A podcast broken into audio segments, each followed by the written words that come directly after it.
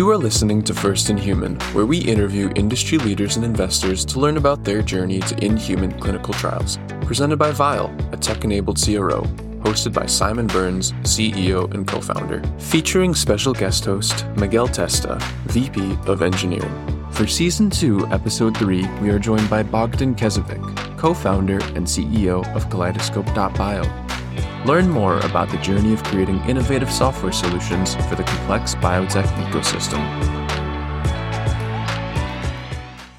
Hello, everyone. Welcome to this edition of First in Human. Joining me today is one of the most innovative software founders I've seen building these integrative layers onto the very messy biotech ecosystem with a really, really nice product. Really excited. I've spoken to him multiple times before, heard all about the product, saw the product, used a little bit of it. And I cannot be more excited to introduce our guest for today, Bogdan Knezevic.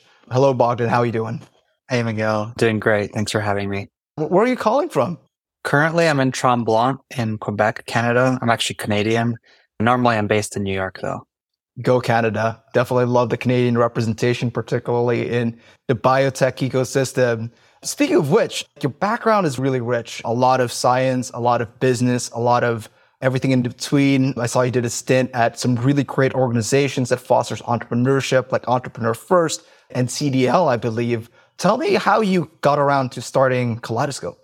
Something that was unpredictable. You'd asked me 10 years ago. I don't think I would say that I would necessarily have been in the shoes I am today, but just winding back the clock a bit. Originally, thought I was going to go down a very traditional route of science and undergrad, some kind of research and maybe medical school and then move into practice, medicine being something that I was always interested in growing up. But I think just through lots of learning along the way, through actually being a researcher for a big portion of my life, through interacting with other people doing interesting things, I realized that I actually felt much more compelled to try and build something uh, that solves a problem that I care about personally and that that probably wouldn't be down some traditional path of a job that I sequentially climb some ladder for and instead would be building something from scratch. So happy to dig into that story from whatever angle is most interesting here. Yeah. So you mentioned obviously a problem that you care about, which is key to any successful entrepreneurial endeavor. For Kaleidoscope, what was that problem? If I go back to probably my time in grad school is when I first started noticing this. So I did my undergrad was in neuroscience. My graduate degree was genomics and preclinical drug discovery. So my PhD thesis focused on different ways we can bring in multiomic data and use that to inform what targets to go after or what targets to prioritize among a list of potential candidates. And what I found through doing that work was that a huge portion of my time, it's hard to actually quantify, but maybe a third to half of my time was not actually spent doing science or thinking through experiments or even planning experiments. It was actually spent trying to figure out the context behind the different moving pieces we had in the lab in the consortium we were part of, who had done what in the past, why was that work done, where that data sat, these kinds of project or R&D collaboration questions that kept popping up I started also noticing that we would make really kind of expensive mistakes or assumptions. So I remember at one point we were doing a project that involved collecting some samples and processing them and, and doing some um, expression analysis on them. And only a few months into that work did we realize that there was actually a data set with these exact samples in a freezer somewhere. And that data was marked in a spreadsheet on some folder on some drive, but there was no way for me to have known that ahead of time. And, you know, just doing one of these experimental runs can be a hundred to two hundred thousand dollars to actually do start to finish. And so I kept digging into this a bit more initially just with my colleagues at the time, but then also talking to my co-founders who I'd love to also elaborate on because they're really relevant to the story. But I kept coming back to this question of how often does this happen? Is this common? Is this something that is unique to academia or does it happen elsewhere? And quickly we realized that this is not an academic only problem. This is not a tiny biotech problem. This is not a big pharma problem. It's really everyone. Everyone we spoke to told us this is a very common issue. We don't always know what work we're doing where that data is, why we did it. People change teams, people leave companies, and this creates a whole slew of problems, both in terms of efficiency and, and resource in the short term, but then also can quickly balloon to much more complex and expensive mistakes down the line when it comes time to file to go to clinic or do something like that with the data that you've generated. So if I'm hearing this correctly, this is a case of prevention is basically better than a cure, where you're preventing a lot of these organizations from making these costly mistakes by offering them a great suite of solutions in Kaleidoscope. Is that accurate? Yeah, I think that's accurate. I think there's a lot of work that can proactively be done. And that's something that we offer companies. So we try and find this approach of, you know, the product revealing its complexity as you need it. One thing that we realize is like scientists want to be doing the science and they don't want to be distracted by software. And so our number one mindset going into it was we need to build product that is incredibly usable, incredibly intuitive, and that you just almost forget about. And then as a team needs more complex, sophisticated tooling, then the different functions and features that you have in the product reveal themselves to the users and let them do things in, in really interesting and complex ways. So we try and give people utility day to day and also proactively solve these problems from happening.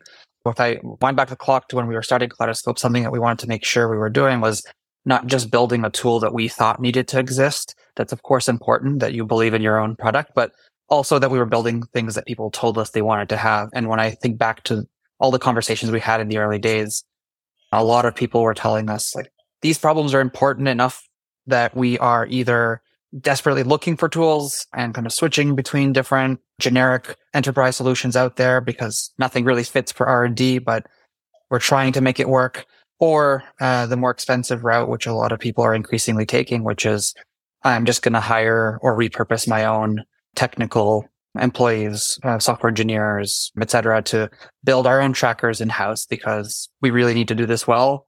And there isn't anything out there and I just have to build it. And so that when you look at it from a perspective of like, what should a biotech be doing? Anything that's not core to the IP that you're generating is a distraction. It slows you down. It becomes expensive to maintain over time. And so we saw this as a great opportunity to actually build that tool and, and save people resources from that perspective as well. Amazing. Let's talk about usability because that's one of the big things that I feel makes Kaleidoscope, at least from my personal perspective, really stand out. What inspired the product design? What inspired your prioritization of usability and how have people responded to this, you know, especially like comparing it to your analog? Um, it is definitely much, much more modern and akin to consumer grade software tools. So can you elaborate more on the, you know, that aspect? Yeah, absolutely. I think it ties back to our deep belief that when it comes to science, software should be a tool that enables people and not one that now requires its own experts whose job it is to wield software. It should be a tool that helps you do the work that you're already doing just better, faster, more efficiently, easier. We had that assumption from day one, especially in a field like science, where we, again, through talking with people, heard that it's not uncommon for scientists to just default to a worse solution because there's just too much friction and learning a new piece of software. And of course, there's always education. Like no new piece of software is going to be immediately usable by everyone on the planet right out of box, but it's about setting the bar to be as high as a simple app that you as a consumer might use on your phone and making it that easy to also organize your work when it comes to what you're doing professionally. The second part to this is also like the founding team, which I alluded to earlier. So there's three of us in total. I brought the scientific context and I was someone who struggled with this problem myself. And then my two co-founders, Ahmed, who was an absolutely brilliant software engineer, who's been an engineer everywhere from startups where he was the first end hire through to companies like Google, including first hired a company that Google actually acquired, and then the other co-founder, David, who is a really brilliant designer by background, designer who moved into product. The fact that the three of us got together to tackle this problem is another reason why we set the bar internally that we do when it comes to usability design, because I think it's one of our superpowers as a team. And I also think that it's something that's severely missing in this space. As you mentioned, Miguel, like most software in the space looks like it was built 20, 30 years ago. The other thing I want to highlight here, it's not just what it aesthetically looks like, it's Mhm. also how it works. And Mhm. again, when we speak to people about the tools that they're using, they complain to us like, look, science today is a complex collection of workflows. I am no longer doing a very simple thing where I just need to upload a file. I actually need to take five, six, seven, eight actions and I need to know where those buttons are. I need to know what certain features do or don't do. I need things to be snappy. I need things to work quickly. I can't sit around and wait for, you know, an hour on my machine to finish doing something because I have to get back to experiments or I have to get back to a meeting that I'm running with my team. And so we just really wanted to apply the lens of beautifully designed software that gives you those magical experiences where you just don't know how things work, but they do. And I'm really fortunate that my two co-founders have done that. They've built products that have been used by, you know, millions of active users each month. And so their bar for what good product is is quite high. And I'm assuming that this brand new user experience, and again, it stands out. This didn't scare anyone on your end user base, right? You didn't get any people like, what is this? Yeah, no, we're always iterating the product when it comes to like the right way to implement a feature or like a new workflow. But in terms of the feedback we've gotten from people when they see the product, it's almost the opposite. It's almost like, wait, this looks really simple. Mm-hmm. It can track all these things. It just looks like a very easy, clean UI. Uh, I love that I don't have to scratch my head to figure out what these buttons mean or do. Absolutely great.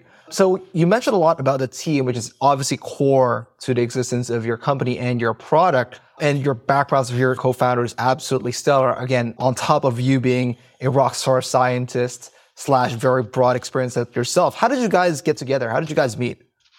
Sometimes I tell this to people and they get a little like scared for us because we're actually friends from high school. Ahmed and I are, and then David and of our colleagues right out of college. And so why I say people get scared is because often the question is like, Oh, can you work well with friends? And I think the answer for us is a resounding yes. I think not only have we been friends for a long time, but we've worked together in professional contexts. And I think a big reason that startups are hard is because a lot of things come down to trust.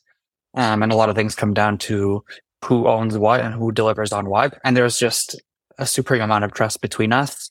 And it's very easy for us to understand like, okay, Ahmed tackles all things tech.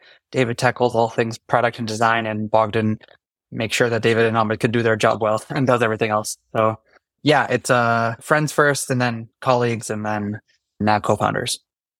That's great. Trust being such an integral part of the internal team sounds like, again, this whole thing is founded on very rock solid foundations. That being said, obviously, with trust being uh, a key word, tell me more about how the industry has taken to basically you guys, particularly in the early days, you know, introducing this new tool, this new team, new paradigm, new way of thinking about things. And right now, you guys are already doing spectacular things in the industry, making waves. But tell me more about the early days. It still feels early days to us, even though eight months ago we are just the three of us. Now we are like a full product eng team. We went from working primarily with design partners to now supporting like paying customers on the platform, using us to actually kind of power the work that they're doing. So that's been pretty spectacular.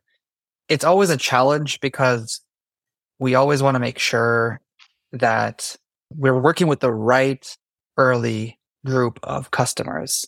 We meet everyone's bar when it comes to are we doing exciting, impactful work? But the reality is that not every company is in a position where they can adopt a new tool or switch to a new tool at this moment. And for us, the number one thing we want to make sure we're doing is solving actual problems the scientific teams have. And the best way to do that is to do as little assumption making as possible and as much supporting of actual workflows that biotechs are trying to execute on.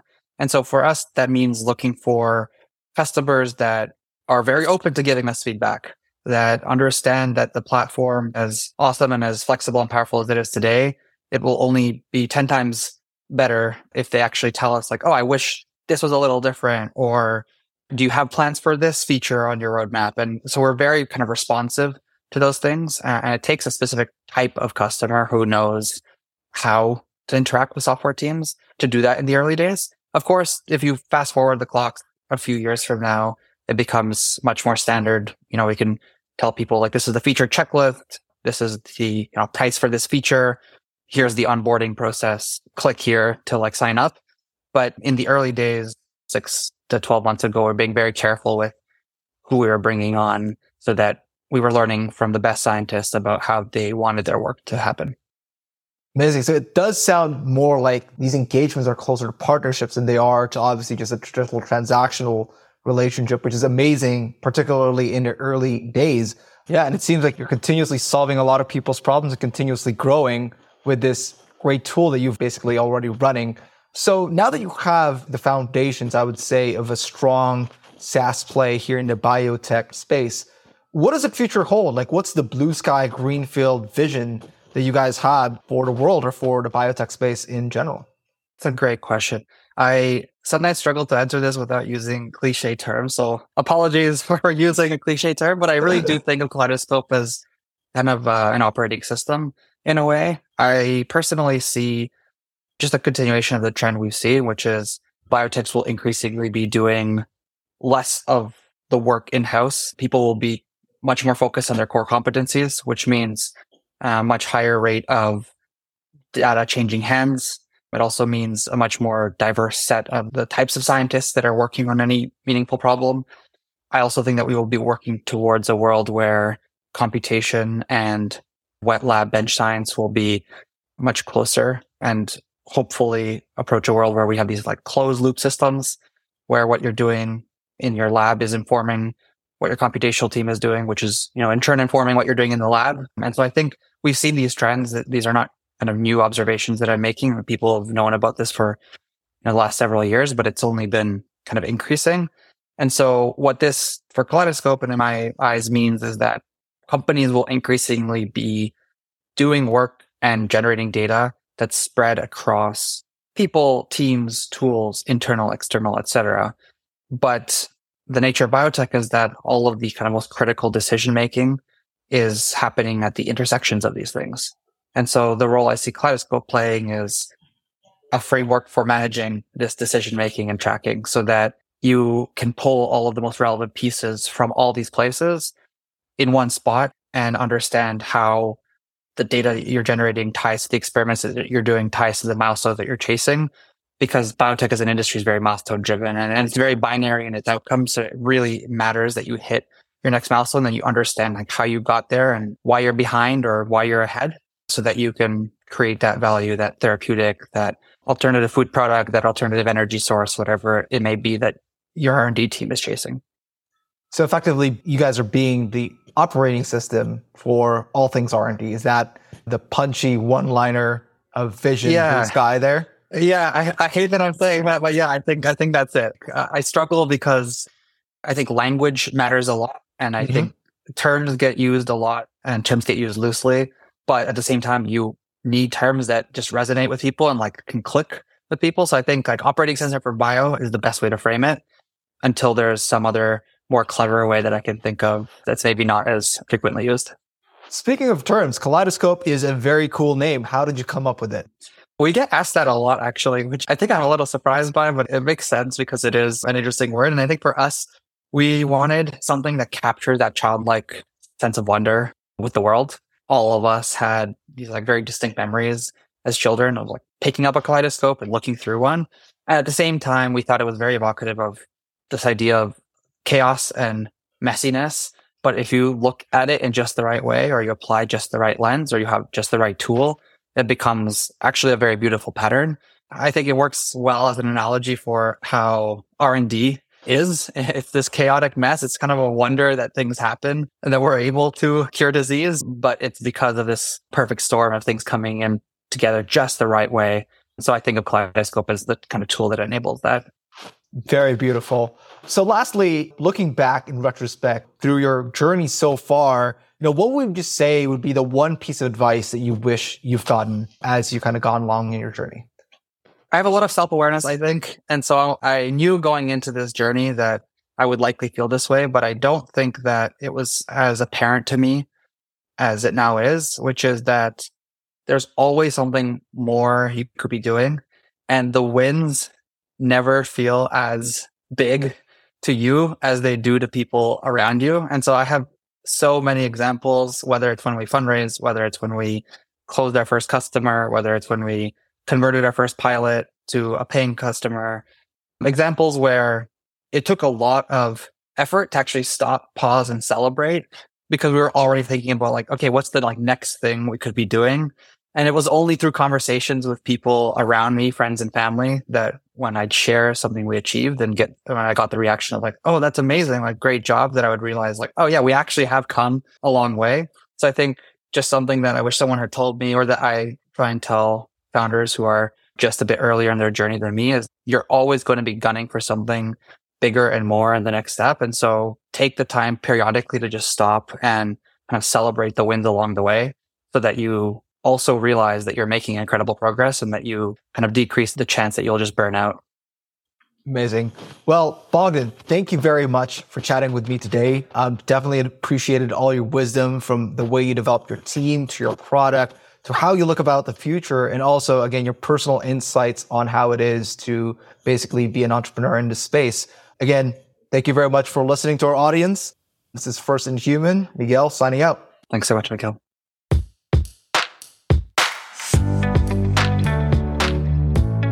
Thanks for listening. Be sure to follow us on Spotify, Apple, YouTube, and Google.